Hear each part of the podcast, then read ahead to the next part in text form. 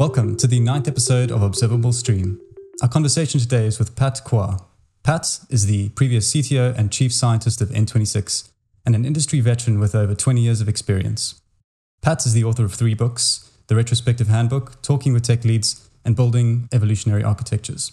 Pat also runs a weekly newsletter for leaders in tech called Level Up and hosts a number of leadership courses that we'll link to in the show notes. Today, we'll be covering the third of his mentioned books and chatting about evolutionary architectures. Joining me for this exciting conversation, as always, is my co host, Phil. How are you doing, Phil? Good, thanks. How are you, Reagan? All good, thanks. Very excited to chat today. Uh, Pat, thanks for coming onto the podcast. Thanks for having me. Cool. So, um, evolutionary architectures. What makes a, an architecture evolutionary? Yeah. Um, so maybe it's useful if I step back a little bit, just because, um, yeah, uh, it's useful to think about where it comes from. Um, you know, after being in the industry for a while, the way that we think about software and architecture has changed quite a lot. So when I was first starting working in software, you know, we used to have um, architects uh, who would like write large documents. I remember uh, in one of my first jobs uh, sitting on conference calls, reading through like a 300 page uh, architecture do- document for a very large system, trying to understand where our part fit into that. Um, fast forward to today, um, you know, we've got open source libraries, we've got frameworks, we've got SaaS platforms, uh, lots of no code sort of platforms. Software really, really looks different today. Um, and when I was working as a consultant, we sort of noticed this sort of shift towards uh, sort of thinking about software and the fact that it never really stops. And so, um, you know, when we were thinking about sort of uh, a word to describe what architecture looks like today, we felt that evolutionary architecture was a really good fit for that. Um, now, um, we had lots of options like, you know, continuous delivery, continuous architecture, agile, agile architecture, but we ended up settling for evolutionary because we feel the metaphor works quite well. Um, you know, I think one of the characteristics of evolutionary architecture is that it needs to be useful. So just like sort of evolution, you want um, you know species in real life to survive that adapt to their environment. Um, and similarly, you know, we want our architectures to be suitable for whatever business or organization needs they were actually produced for. So um, this is quite different, I think, from thinking about you know architectures that might be fun for technical people to play with or uh, architectures for some hypothetical. But really we want you know architectures to provide business value uh, to customers and to organizations. So that's definitely one characteristic of evolutionary architectures. The other one that we emphasize um, in um, the book that we talk about is also the idea of being deliberate about how you think about architecture. So um, if i think about sort of two extremes you know, the beginning of my career, it was very like architecture phase focused. In a lot of companies today, you don't, it's like almost a dirty word. Like we don't mention architecture. Who we don't think about that, but it is still important. And I think that's where the balance is, which is about trying to be more deliberate about uh, sort of architecturally significant decisions um, and therefore, um, you know, the second sort of characteristic of evolutionary architecture is being sort of guided, and we talk about that a lot using the idea of sort of fitness functions where where um, where that's possible. Uh, so trying to be um, clear about what good looks like, and just like in a sort of artificial intelligence, um, you know, uh, or machine learning sort of models, uh, fitness functions don't really describe how something should be achieved. They really try to describe what is what does good look like, right? So how do you know a model is successful, um, and therefore how you implement it might actually change. Um, and so those two sort of elements um, are kind of key, and obviously, um, what is kind of assumed now these days, um, but not always true for all organizations, is the fact that your system changes. So this is the sort of iteration, and so you know, going through different generations of software is the metaphor um, for us really about iterating over software. Um, and so a lot of the practices around continuous delivery are strong enablers to that, which a lot of modern software companies um, are used to. But there are also still many other organizations I still encounter where um, you know that's not necessarily the day-to-day case where they're releasing maybe three times a year if they're lucky. Um, you know, very different from very cloud native organizations. And is that then something that you observe has changed over time because the let's say the market or demand of tech companies and what we're now focused on. So especially in the e-commerce domain and the that that Reagan and I are working in, uh, you see that like moving fast and iterating quickly, and therefore the emergence of continuous delivery is important. needs to be coupled with like the same cadence of architectural design and the the same like level of uh, caution when it comes to making bigger architectural decisions. Yeah, um, I, I think there's, you know, I think um, where you both are uh, at is a relatively newer company. And so I think that's one of the challenges um, that you don't necessarily have is you don't have the sort of burden of legacy to a certain degree. Um, you know, you're not really sort of breaking up an ecosystem of thousands of applications, which, you know, lots of people still depend on. Um, and often what makes that difficult is less about the sort of software systems, but also about the sort of processes and cultures that are built up around that, right? So um, I tend to think of software, and this is also covered when we think about um, evolutionary architecture, is that it needs to be fit. And part of that fit also is it needs to work with the organization. And so that's one of the challenges, I think, or the opportunities for newer companies. So startups and scale ups that have been, you know, um, in the uh, have been working in the last five, maybe seven years, is they get to start fresh with lots of new processes, lots of new cultures that are actually adept to this sort of change. Um, in larger organizations, you tend to have more rigid structures, perhaps, or rigid processes. Um, and part of the challenge, which is also not easy, um, is also then helping people, you know, um, make transition onto new processes. So, as a concrete example, when I was consulting, um, you know, for some organizations, you used to have people whose jobs uh, were literally about preparing a release. If you go down the path of you know continuous delivery, their kind of jobs are at stake, right? So um, for a lot of companies that still operate their own data center, that's what cloud native is. It's like, well, what do you mean? Like, we're used to installing racks and network configurations and stuff like that. What will I be doing if we go down that path? And so that's kind of like a transitional thing that happens in our industry all the time. Uh, I guess where technology uh, sort of becomes to a, a more commoditized, and then it's an interesting question about what do people do if they've sort of built their whole career around those technology stacks. So for for these more legacy institutions, how do they go from zero to say like if they have no incremental iterative processes in place? Um, how do they start getting uh, feedback loops? How do they start um, this kind of process? Yeah, so one of the foundation, um, I guess, set of practices um, that we think about for evolutionary architecture is the sort of foundation of continuous delivery. And so um, I think that's really the best step there, which is sort of getting to a point where um, you know you can release confidently on a more regular cadence, right? And that itself is a big journey. A lot of companies are still going through that journey. Um, it's hard, but it's definitely valuable. Um, and so I think a lot of the things that we cover in building evolutionary architectures isn't useful until you get some of those foundation practices there. So, for instance, you know, if you want to maybe change the way that you're, um, um, I don't know, design something, it's not very useful unless you can actually get it into production and actually test the behavioral differences if it's improved or not. Um, and so, you know, we think about a lot of the continuous delivery practices uh, or maybe modern agile software development practices as sort of foundation practices. Um, and so that would be the starting point for a lot of companies. If they don't have those bare minimum, start with those sort of basic hygiene factors is what I would consider today.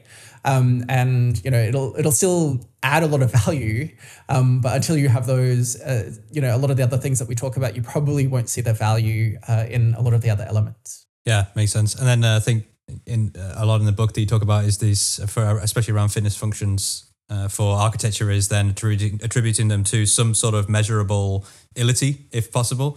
So the list of ilities, which like an architect is uh, kind of uh, raised on and, and, uses every day to kind of classify whether a system is meeting certain fun- non-functional requirements. Um, and I think the the a key challenge there is of the quantitative ones, so the ones you can actually measure and turn into a KPI. Um, uh, at what point do you so you what point do you build that into your delivery pipeline? So do you do you try and push everything left that can be pushed left? So you say, okay, well, if I can test coupling within my code, then rather than doing this on an ad hoc basis, I want to push this to the CI and then make sure that we can't pass builds unless it's like improved or that we have this agreed upon fitness function actually built into our deployment process. Um, it's a great question. And um, weirdly enough, I also tend to think about um, fitness functions in an evolutionary sense as well. Um, so, um, you know, when I think about fitness functions, I think a lot of people, sort of, particularly technical people, when they're reading the book, they go, okay, automation, let's go do that, right? Um, but I kind of think about these things in terms of also, you know, uh, sort of a life cycle in that, you know, if you want to try a fitness function, then the best value, low cost effort is trying to articulate that um, sort of ility or non functional, cross functional requirement. Um, and just try to see how you're doing, right? So you might actually find it's hard to measure. Um, maybe the automation effort's not worth it. Um, and maybe you're even not quite sure um, if you understand what maybe number or what does good look like, right? But I think there is some value in um, having conversations with teams about um, I don't know, um, security is like a good example. Um, we want our system to be secure, but we're not quite sure what good looks like yet. So let's go through those conversations and try to understand okay, um, what does good look like, right? How much are we willing to invest? risk and you know uh, put in sort of measures uh, because there's effort there and so I tend to think of that as a sort of first phase of, you know, the conversations uh, around fitness functions is the the big value of right, trying to help people understand why, um, you know, this is important, why this much um, or how much effort you want to put in and what you get back. Um, and then I would start to then think about, okay, if you're you know using this in your organization quite regularly maybe it makes sense to perhaps automate some elements because it's sort of saving the sort of second part of the governance side, right? So we've agreed upon these elements. Um, we've had conversations about how we do this. Maybe it's not so useful, um, tech leads or, or um, senior people going around and sort of double checking, or maybe people keep forgetting about these elements, right? So then I think I would probably in, in, the effort into some of the automation aspects. Um, and then there's the interesting question about how, maybe, as you said, how far do you push left in that? Um, also, kind of depends on how um, people, how welcome people are to that sort of feedback. Um, you know, I think one thing I've learned with sort of automation and sort of mindless metrics is that uh, engineers, uh, great problem solvers, always find a way to game things and work around processes that they don't like. And so I think it's really important that people really understand the purpose of these things before sort of somebody cramming them into pipelines. With uh, metrics like code coverage, or I mean, you, you have all of these arbitrary code metrics, which may or may not be correlated with high quality code, but you can fall into the trap of, oh, I've got code, code coverage of 100%, so there's no bugs in my code. Um, is, is there, are there strategies we can use to describe fitness functions that are difficult to quantify? Um, so the way that I tend to think about these is fitness functions, or or when we quantify these things, is a sort of a sort of almost like a contract of agreement. Um, now, when it comes to people, we don't always agree. And that's where I think it's important to have those conversations before trying to automate things. So the code coverage is a really good example is that, you know, the intent there is, you know, we want to have perhaps confidence um, that when we change something, we're not going to break a whole bunch of things. But I also know of organizations that, you know, are so focused on that sort of code coverage metric. People are very good at creating automated tests and forgetting about the assertions and then they don't really get any value in the actual automation right? So or if you're not doing test driven development um, you write some tests and you don't realize actually there's parts of code that are sort of being executed and maybe don't have the assertion because you never really test drove it right? Um, so i think it's really important um, to have the conversations and the intent because um, ultimately when people are making decisions about design and code um, they need to do so with as much information as possible now, um, it doesn't really scale for one person to always go around and sort of control everyone's or review everyone's decisions at a sort of high level. Um, and so automation is really only a quick way of trying to give some people feedback, but we really want people to understand the intent behind that. And so um, I would really focus on the conversation and understanding, um, and then once again, um, then use automation as a way of helping people get that feedback. Yeah, makes sense. And then I think a question that always comes to my mind is is the when there is a project or, or a, a legacy system or a system that's been worked on for a number of years and uh, you have at some point the decision is whether you go for a rebuild from the ground up uh, or whether you keep iterating and the kind of decision process of saying okay well now is the breaking point and we just we want to rebuild it completely because we think we now have the better domain expertise we have seen that the emergent properties of like you know non-functional requirements security and testability and these kind of things have have emerged over time and now we need to rebuild the system with those in mind from from day zero rather than to iterate further like what is a good way of making a decision between whether you just keep iterating and try and build these features and these things into the system apart as opposed to just rebuilding from a ground up with a completely new architectural pattern um, it's a great question. And the way that I tend to think about this is um, it always comes back to a business case. So um, software engineers aren't normally uh, used to putting business cases together. But a lot of this comes down to you know projected benefit versus the cost and investment. Um, in terms of like the cost, one of the things that I would be thinking about is, um, you know, um, how long or how hard is it to work with the existing system? Um, one of the great pieces of work that has come out over the last, I don't even know when the book came out, but maybe 20 years, was the Working Effectively with Legacy Code book, right? Uh, from Michael Feathers.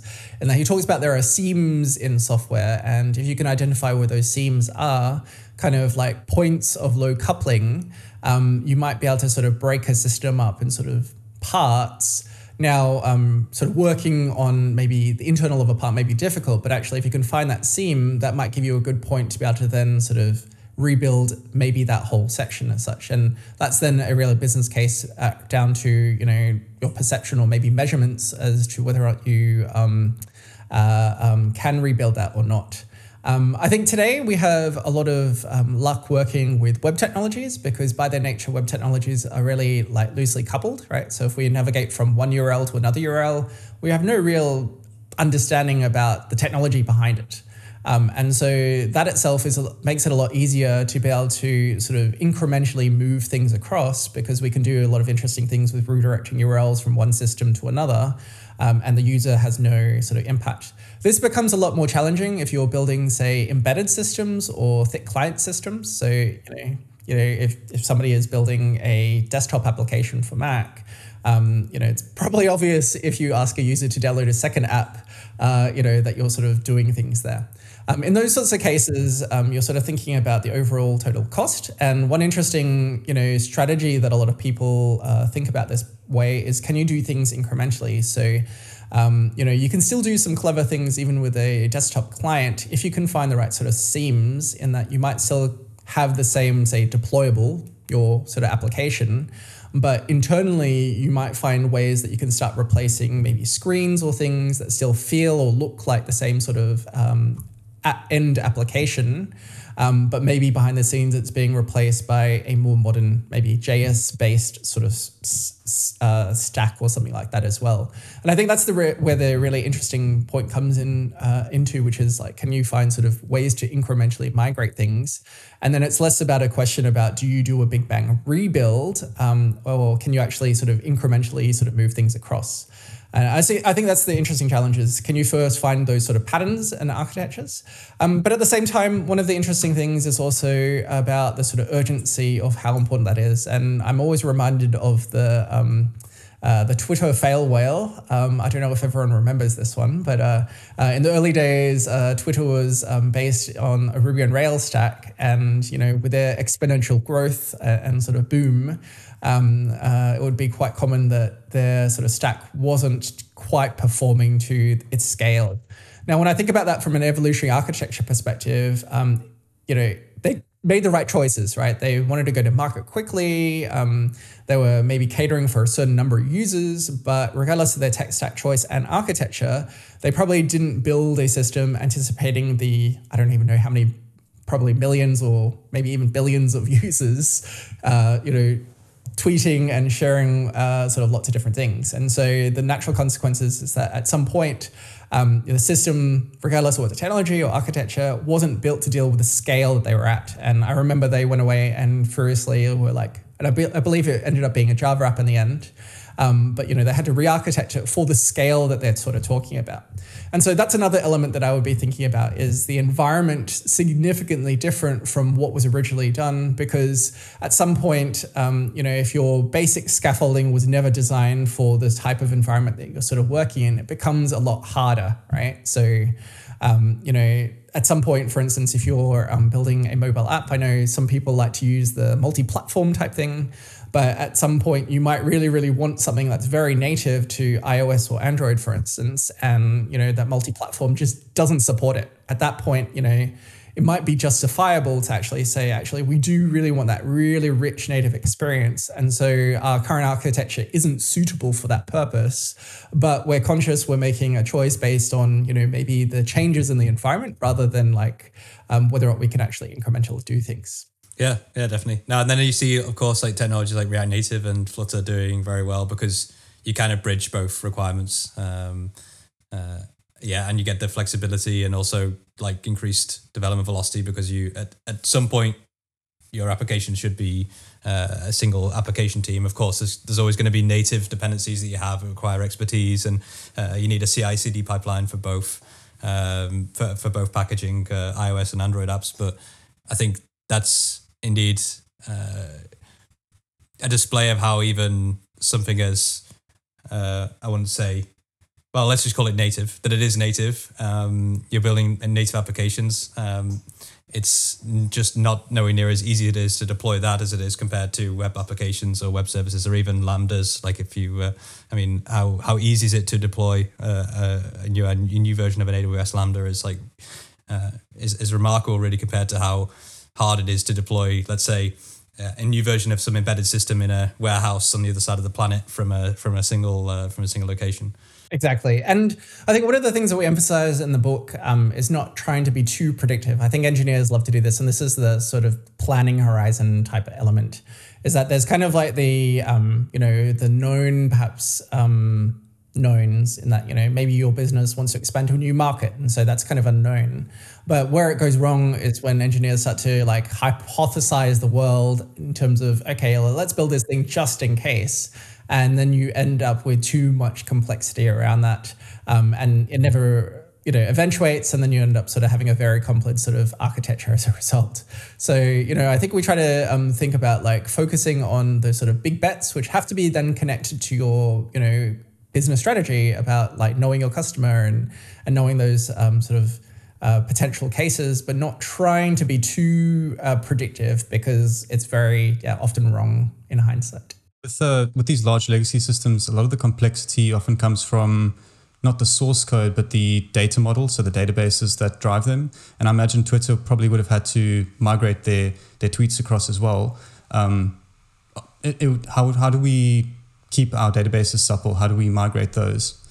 Um, yeah, it's a, it's a it's also a really great question, and my go-to book there is the Refactoring Databases book. I think it's one of the um, lesser known parts of the Martin Fowler refactoring series.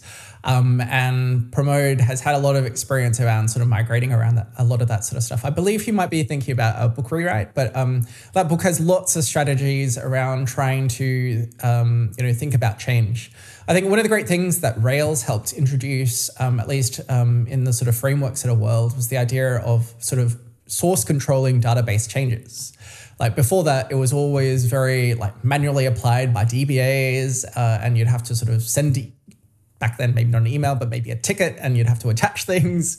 Um, it'd be like a very different process. And i think one of the great things that rails added was the idea of sort of migrations or putting your source control next to the system in terms of what you're talking about of capturing the sort of semantics of your sort of data model and things like this. I think um, one of the things i'm noticing a lot with um, you know more modern systems is um, you know we have a lot more ability with reactive and streams is that people tend to sort of use the sort of CQRS sort of idea of like trying to listen for events and you sort of separate maybe how an old system stores that um, sort of information. And therefore, when you uh, consume the event sort of effectively in two ways in your sort of old system, you can also then uh, replicate that in a sort of newer data model. And so that allows you to sort of keep two different types of schemas effectively for the same information in place. Um, and that's an interesting sort of migration technique that I'm I'm hearing a lot more about in terms of how people migrate from one system to another. Um, you know, that gives you a bit of sail, safe fail as well, uh, or failback um, in terms of you know you can always go back to the old model in case you need it, which is very typical if you've already got like a large suite of reports running on those old database schemas. Yeah, definitely. And I think the this uh, this idea of just increasing confidence in releasing software uh, boiling down all the way from releasing a new version of your application, which we do pretty well, like you mentioned before. Like if, if you have a proxy in front of it, then you can just redirect. Uh, you can do some. Uh, you can balance uh, uh, load balance between two equivalent deploy new deployment and old deployment. See if performance is is causing an issue. So you can even see the impact of the ilities or the changes in, in some of the ilities uh, in real time, which is extremely useful, of course, um, with different deployment strategies, but also going all the way down to the database. If if we can like if if there's really then the offering that there's always a uh, safety net for all of the most dangerous things you can do. You know, changing, uh, migrating a database, releasing a new piece of software or a new version of a service. Then I think velocity there increases because continuous delivery also becomes much more advantageous or much more uh, reassuring to to do. Absolutely, and and I, I, think some of this you have to kind of like live and maybe get burnt by. Um, like I remember one application I was working on, even with all these good practices, right? And you know, as part of our database migration scripts, like I ended up with a uh, alter column, uh, effectively rename of that column. And this was not a good move when we went into production. Um, you know, I think one of the things I learned from that was like having non-destructive changes, or at least you sort of spread them out over time. So, you know, if you do an alter table rename column, effectively it means that some applications, depending on the old column, stop working. So this is not a good approach. Um, and, you know, the I guess the new pattern, even if you use these practices, was to sort of separate these over time. So, you know, alter uh, table, add column, you duplicate them for a while, you let software run for a couple of you know generations or weeks depending on how your uh, release cycle is. And then at some point when you have confidence nobody's using the old column then you could eventually drop it. But you know you might want to have both things running for a while just to make sure that nothing breaks. Um, and some of that you just have to also learn through you know experience. Shifting gears a little bit um, in your book you mentioned conway's law as as some law that drives how systems grow. Um, would you be able to touch on what Conway's law is and perhaps how it how it manifests in, in teams and software systems. Absolutely. So um, Conway's law um, is quite an old law, um, and um, basically it sort of states that the communication pathways of your organization will reflect themselves in your software architecture, whether or not you want it. Um, and I think when people think about architecture, they're not often thinking about um, you know teams and organizations. We've actually come a long way uh, since we've published um, Building Evolutionary Architectures, and this idea is sort of expanded upon in the new book um, over the last couple of years around team topologies. Um, in that, you know, if you want to architect supple software as sort of senior technology people, you also then need to think about like your organization design. So the classic example is, you know, if you have, say, um, your organization functional grouping. So you have like a group of front end people, and they all work as a team. You have a group of sort of back end people, they all work as a team, and then you have a group of database administrators who work as a team separate from each other. Um, then um, you know within those functional groups they'll probably collaborate quite well but because they're in different teams it's a lot harder to then maybe get agreement about something and so, you know, somebody on the back end might create a weird API that works for them because they couldn't quite get agreement from your front end team. Um, and it kind of makes that sort of, um, you know, uh, yeah, API maybe internals work a little bit better, but maybe at the API boundaries, it's a lot worse. And so if you're trying to make an end-to-end change, um, so in team topologies, they talk about like a value stream, about trying to make a end-to-end feature effectively. If you want to optimize for that, then you really want to think about making sure that all the people who are working across all those tech stacks are then um, close together so they can work on a much more optimal design end to end. Um, I think this is why we see in today's software that we tend to maybe favor more uh, cross functional teams if your organization cares a lot more about end to end delivery. If your organization doesn't care about end to end delivery and enjoys, you know, having lots of handoffs between teams and tickets without actually measuring a feature release to customers, um, then that will also be reflected in your organization processes. And so when we talk about um, Conway's Law in um, the book, we really wanted people to understand that sort of relationship between organizational design and to understand that um, you know how well you can build software um, is also determined not just by technical decisions, but also your ecosystem, so the processes and the organization structure. And so this is where you probably um, need to start, you know, increasing your ability to influence across the organization and also work with managers who typically make decisions about team structures, um, you know, dependencies across teams, um, and sort of ownership about who can actually work on things. And so we really wanted to highlight that element is that you can't really be successful um, in building evolutionary architecture unless you're also intentional and think about the interplay between your organization design and also therefore your software architecture. Yeah, one really, uh, I think, nice thing about team topologies is they divide it up into I think enabling teams, uh, stream-aligned teams, uh, platform teams, and then uh, now I'm forgetting the fourth one, which is important. But the this idea that you by investing more in the platform, you have then a function or or a group of teams that are actually enabling the development on on other for other teams. So where you have uh, language platform teams that actually are working on the language tooling frameworks. You have uh, testing platform teams that are working on the testing tooling, um, and you're making a more kind of um, indirect investment. So you're not you're not saying, okay, well here is a business, here's a project. It has these uh, these clear business requirements. Uh, I'm not going to invest 100% in the actual project itself, but rather invest in the plane, uh, which is then supporting all the other projects. Um, so it's quite a strategic investment, I think, from like a manager's perspective, where you say, well, I'd rather not just directly invest all my resources in this in this one business feature. Um, but we need to also think about the long long run and how do we want to build up a platform team or a set of platform teams that are going to help enable those other teams and the other business priorities that come along because we know they're coming along.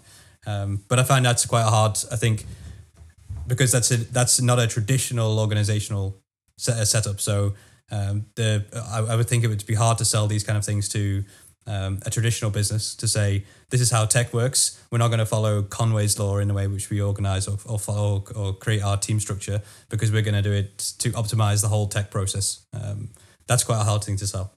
Yeah, I, I, mean, I agree from a traditional business perspective. Um, I, I, think it's it's interesting because um, there's so much confusion confusion over the term platform team, and there's good platform teams and maybe less effective platform teams. And this is where I think the evolutionary stuff sort of makes sense as well. Is that I think.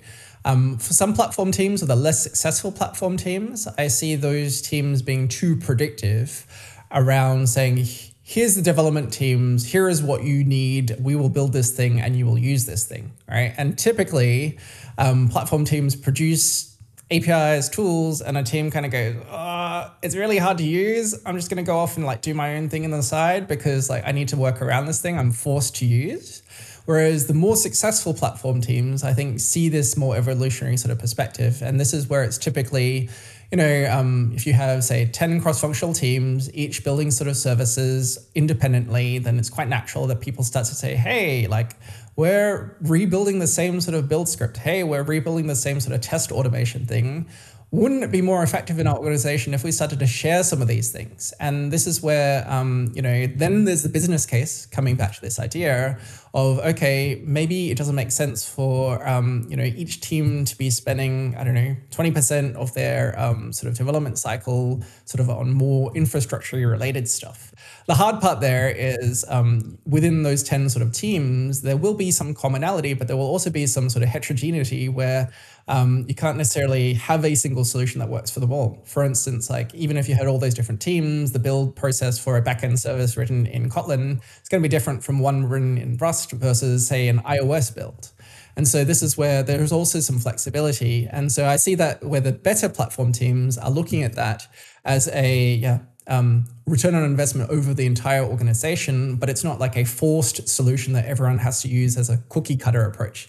And that's a really hard sort of thing for managers sometimes to adopt because it means, um, you know, being a little bit more precise. It's not just a single thing that you can mandate, but it means sort of monitoring the teams and sort of feedback and then trying to make sure that actually it is delivering value overall.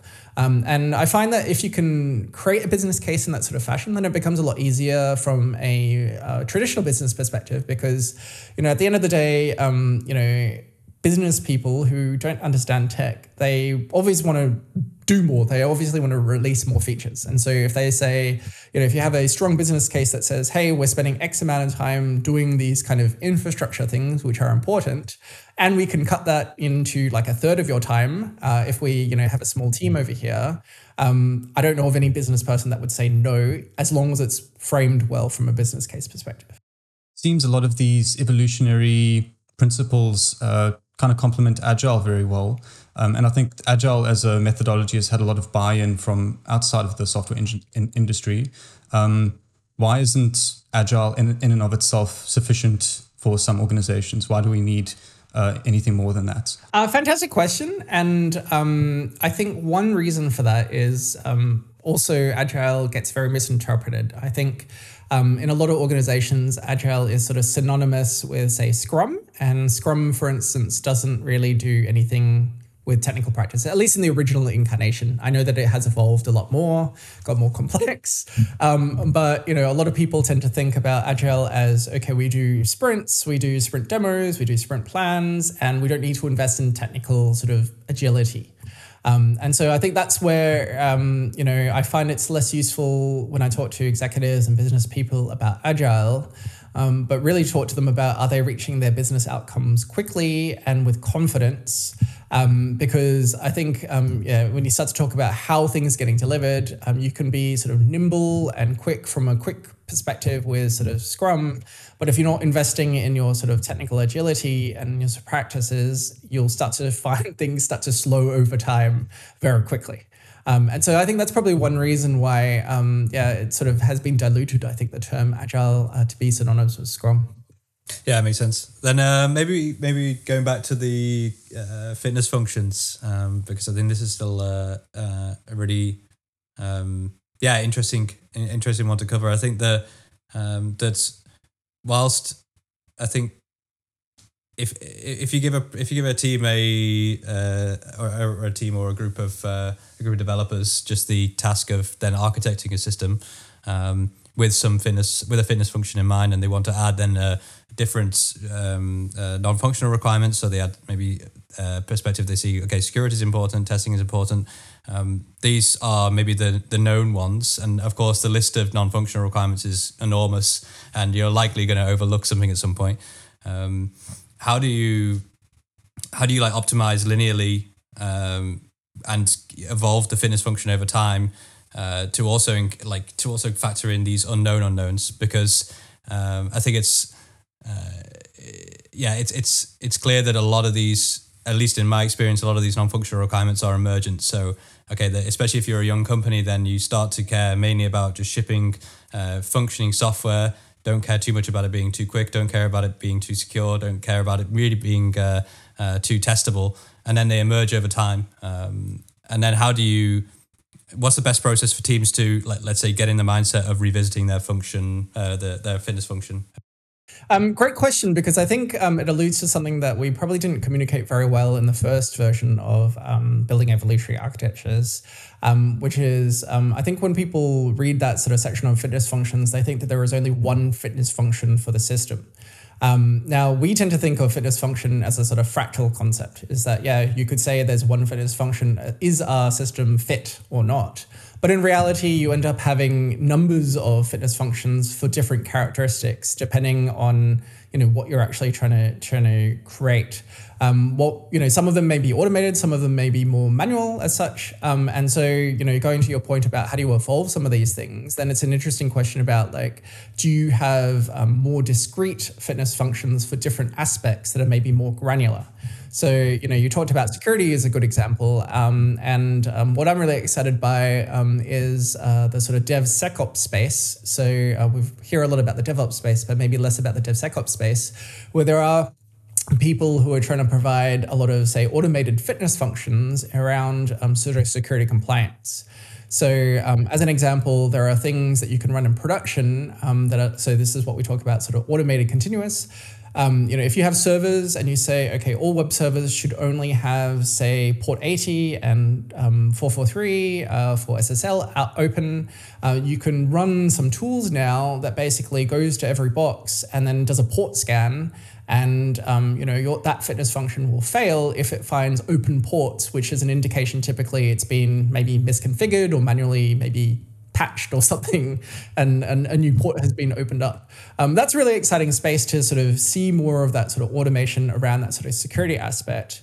Um, uh, and um, yeah, that's only one sort of type of fitness function for that sort of element. But you know, when you talk about say um, scalability or performance tests, um, you might have a different sort of fitness function to test that particular characteristic. Now, all those things put together, you could consider the suite of things that you do as a, a one comprehensive fitness function. Um, but I think this is the way, if you think about these things as trying to turn something that's important to you more into an objective criteria, um, then you can think about how many of those things are already objective. So um, the usability um, is an interesting one because that's very difficult to, to automate. And my favorite example of this is um, the UK Digital Services, so uh, Government Digital Services GDS. Um, so um, government websites are typically really hard to use, but one of the things I really appreciated with a lot of the GDS sort of um, uh, policies is that they try to um, have a fitness function. They describe it differently, but basically a rule. Whenever anything gets published onto their GDS website, um, it should be readable by a 14-year-old person. So it should be understandable by a 14-year-old person. And so this means the language then has to be sort of simplified um, non um, yeah bureaucratic, uh, very clear. Um, but there's a really simple objective criteria: is that could you put this in front of a 14 year old and would they understand it? Right? It's not necessarily maybe automatable, um, but it's a nice sort of simple objective criteria that sort of goes to the readability aspects or usability aspects of their website. Yeah, definitely. It's like uh, also the Reddit uh, R Eli 5 is also a good one. So you have extremely complex ideas from physics and different scientific groups, and then you go there and you you uh, well if you don't st- if you still don't understand something after reading one of the reddit posts then you definitely feel a little bit insecure i can tell you that for a fact but it's interesting you touched upon then uh, performance as one of the like non-functional requirements that i think literally pops up as number one as into everyone's mind when you think about how do i build uh, a well architected system where you think okay well it's got to be performant uh, because we have to deal with the unknown of demand in the future. So security is harder to gauge because you don't know maybe maybe it's not in the lexicon of of the average developer what is what are the attack vectors uh, how do i measure how do i measure risk how do i measure the potential uh, uh, endpoints uh, these kind of things um, but whereas performance we all as developers have spent a lot of time trying to optimize our code just to go faster and faster and faster because i think developers just seem to like fast things. Um, and i think one of the interesting um, uh, points that Martin Kleppmann raises in his book, uh, Designing Data Intensive uh, Applications, is uh, well, you have performance as a functional requirement, but you need to actually first pick out what are the load parameters that you're actually interested in in optimizing, um, because you can't just simply optimize for requests per minute. Um, you need to also consider a, a, huge variety of different external uh, variables that are going to impact the performance of your system. And if you just optimize for one data set and seeing how fast you can get it, then uh, that's also just a too uh, single dimensional. Uh, that you're also going to just uh, develop a fitness function that's just not adequate for for your future scale.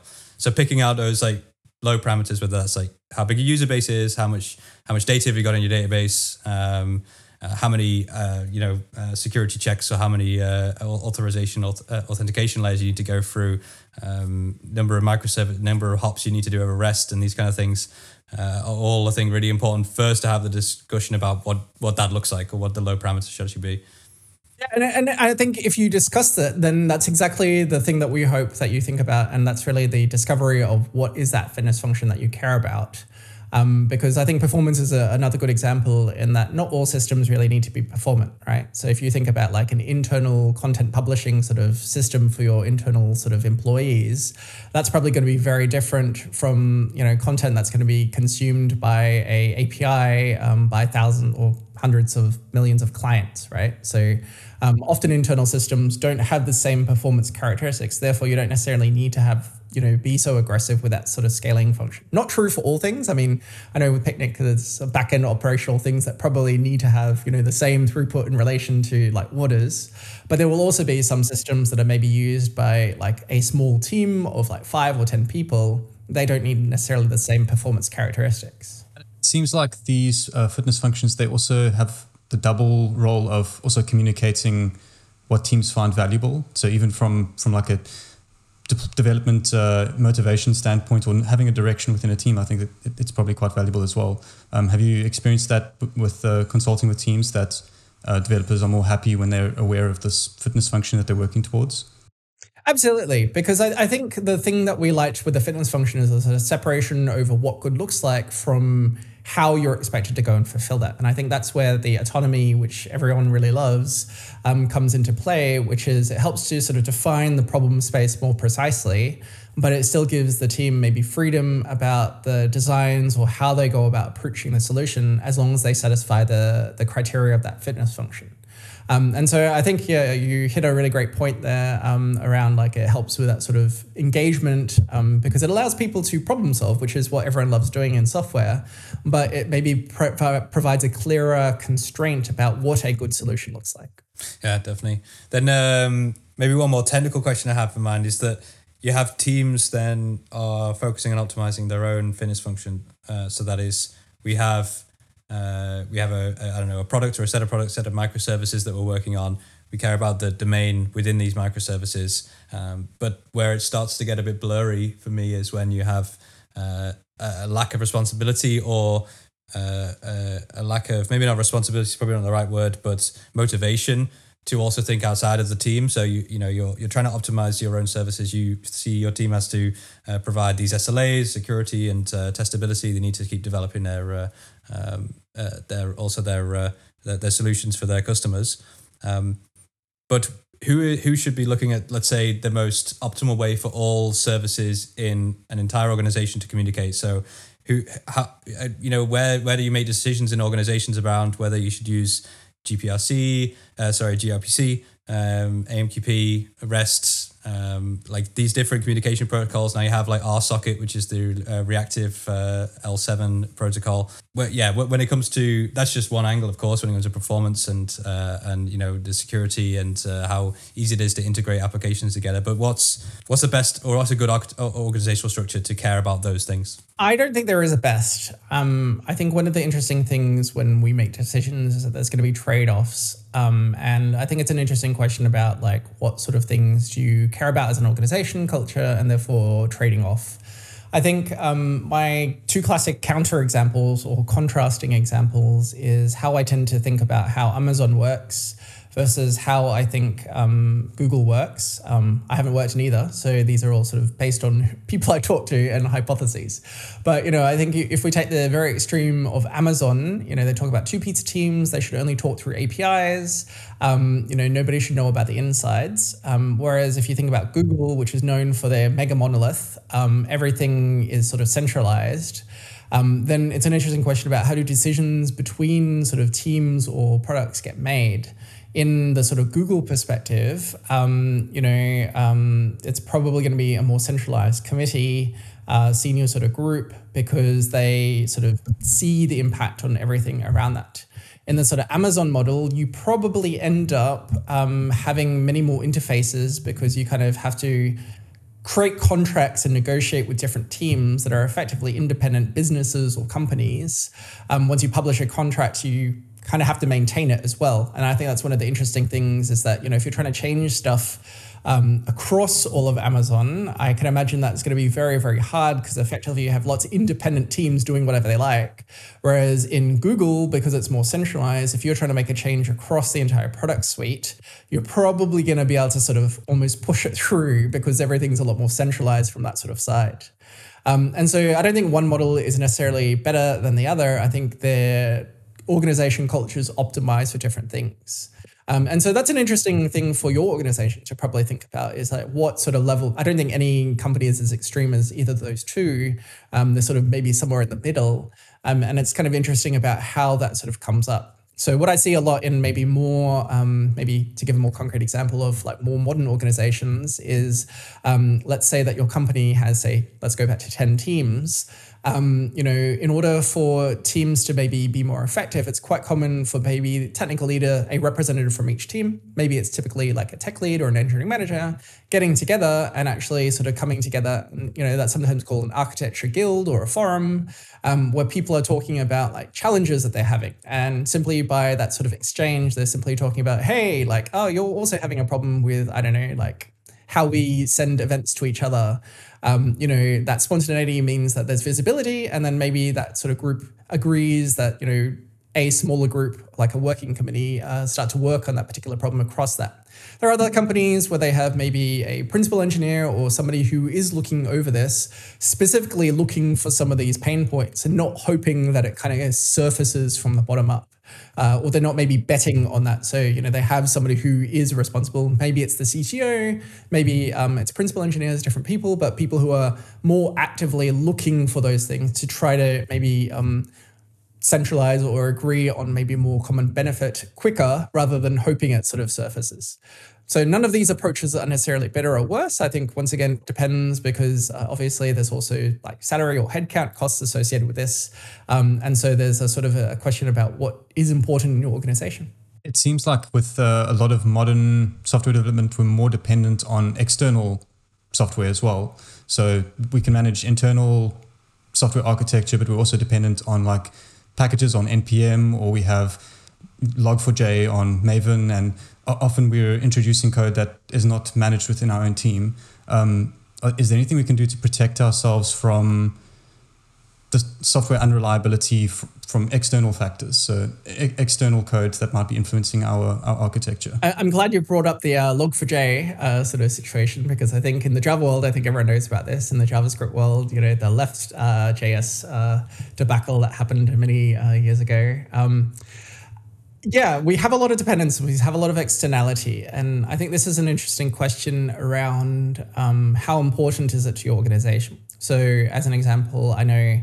there are some organizations that invest a lot more because to them, they also want to make sure that they have security of which libraries that they sort of use and vet. And so they've set up a process to effectively, you know, you don't just reach out to um, uh, npm or to Maven Central is that there's like a, a sort of vetoed party of um, you know approved libraries effectively. One of the natural consequences there, which developers typically don't like, is that it's a bit slower because obviously in order for something to make it into a more approved sort of central, um, it needs to be reviewed, right? And typically that's a bit more of a human process, which can never be up to date as much as like what somebody just pushes into production. But there's that interesting trade off over what your organization values is that they do they want to invest a little bit more in say security, um, or do they uh, sort of just want people to go you know functionality, right? So there's an interesting kind of perspective there. Um, and once again, it comes down to, I guess, how much is that an important theme for your organization? Um, you know, depending on industry or regulation, sometimes this is going to be mandated. Um, and then once again, this is something that you probably have to decide. So, for instance, in the world of ad tech, it's a very messy because typically those things aren't worried about. They don't really seem to care about that as an industry so much. Um, but if then you go into the more regulated, say um, fintech, health tech, um, uh, those things tend to be more important.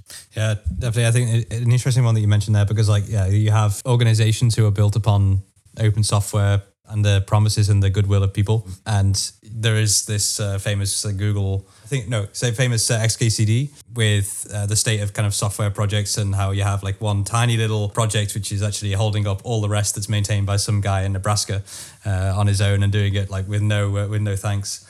Um, but the Google actually then released a blog post that actually uh, where they did some research into trying to measure as well the uh, the health of open source projects. And they have there a fitness function, actually quite an extensive formula where they're measuring all sorts of uh, GitHub activity, number of comments, how how, how often they release, um, you know, what is their kind of cadence uh, for releases uh, and whether they keep to them and these all these kind of things. And, and it's you know kind of boils down into this one big function and then spits out a number and then you have a, a ranking um, of like the most critical yet uh, the probably the, the least well supported open source projects.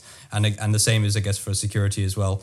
Uh, I'm not even sure if they actually have security as one of their parameters for the function and whether you could feasibly measure that, you know, number of majors or, or, you know, number of 10 out of 10 CVEs that you've seen for that open source project, I guess would be a start. But yeah, I think maybe. Do you know the name of that? That's fascinating. I, I, I, didn't. I haven't heard of that one. So I, I was trying to Google it then actually, but it's not coming up in my search history. Uh, I will definitely send it and put it in the notes afterwards. Um, but yeah, I think I think it was a few years ago. Yeah, very cool. I, I, hadn't heard of that before. Yeah, yeah. No, it's uh, it's we use it um, to do a quick analysis of, of all the open source projects that we uh, depend on in Picnic. And indeed, there's a couple of uh, a couple of ones that uh, that spring up as like, well, we this is a really fundamental piece of, uh, of what we uh, what we use at Picnic and um, you know how it starts a conversation of what ifs, um, disaster plannings, these kind of thing. But um, yeah, it, it, at the end of the day, it's kind of fortunate that Log4j, uh, as an example, um, is a relatively well supported uh, framework, and there was also for one of the versions, and uh, a lot of companies out there were still depending on the old version, which had them covered. Uh, yeah, so um, it, it's obviously clear that no software package is safe because just you know the whole Log4j debacle was just amazing that these uh, that these functionalities exist in uh, in these kind of projects that you can do remote code execution actually as a feature.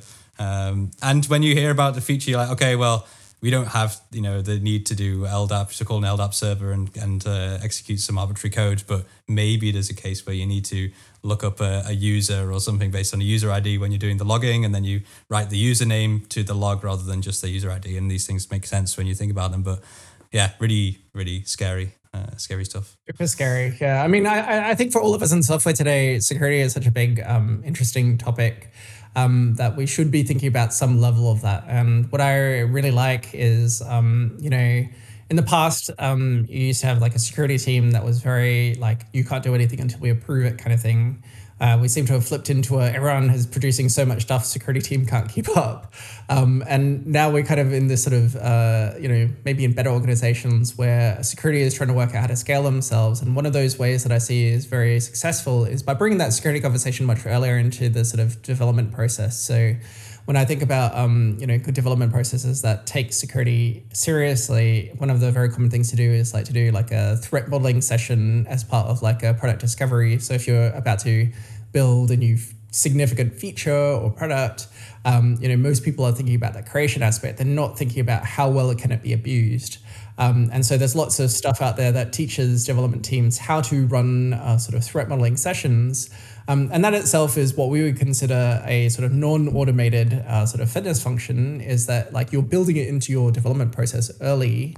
Um, you can't necessarily automate all the ways that somebody might abuse your system because humans are very talented, but then you can apply that same human uh, sort of creativity, um, but you know deliberately as part of that sort of early process to understand how somebody might abuse a feature um, and that's a really good sort of non-automated example of what we'd consider also a fitness function if security is important for you. So we'd encourage more people to do more threat modeling uh, during the development processes as well.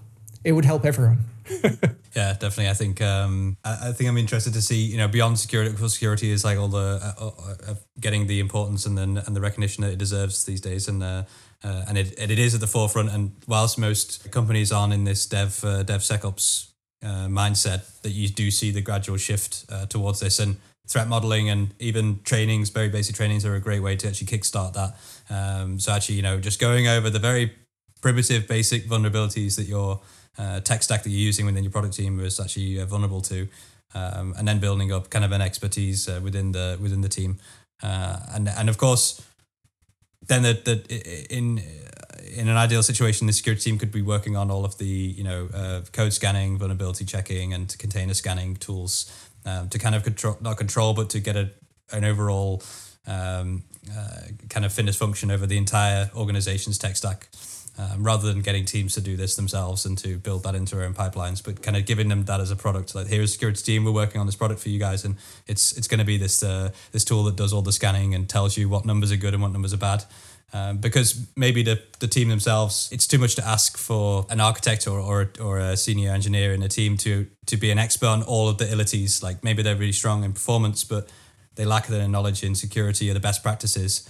And that's where you see the emergence of these uh, functional roles where you have like tech QA, you have security, and you have other roles that are really dedicated to a handful of, of uh, non-functional requirements and are experts in them. Absolutely. And I, I think what you talked about was like a, a good thing here, which is like the sort of trend that we see is that, you know, you can have these functional sort of roles, but they're not necessarily blocking. So it's not like you have to wait for approval. It's really about sort of trying to make this knowledge or information accessible and you know giving tools or giving people more of that sort of awareness so that people who are making decisions can make better informed decisions but they're not necessarily blocked from making decisions and i think that's a big sort of key aspect of um, evolutionary architectures I think uh, that's as good as time as any to uh, to call this conversation to a close. Um, thanks so much, Pat, for coming on and sharing all of your extensive knowledge. It's been fascinating listening to you. Um, yeah, uh, where can uh, people find out more information about what you do and um, yeah, how, where can they find you on the internet? Uh, thanks for having me. I've really enjoyed the conversation as well. Uh, people can find me at my website, patkua.com. Uh, um, I have a blog there um, and also uh, on Twitter. Um, you can also follow me at patkua uh, on Twitter. Perfect. Uh, yeah, we'll have links in the show notes to all of that as well. So um, any curious listener can check that out. Thanks, Phil, for, for joining. Yeah, thanks very much, Pat and Regan. It was really interesting to talk. And, uh, uh, we should definitely follow up again and do one in the in the future. Definitely. Cool. Cheers, gents. Thanks very much. Thank you. Bye.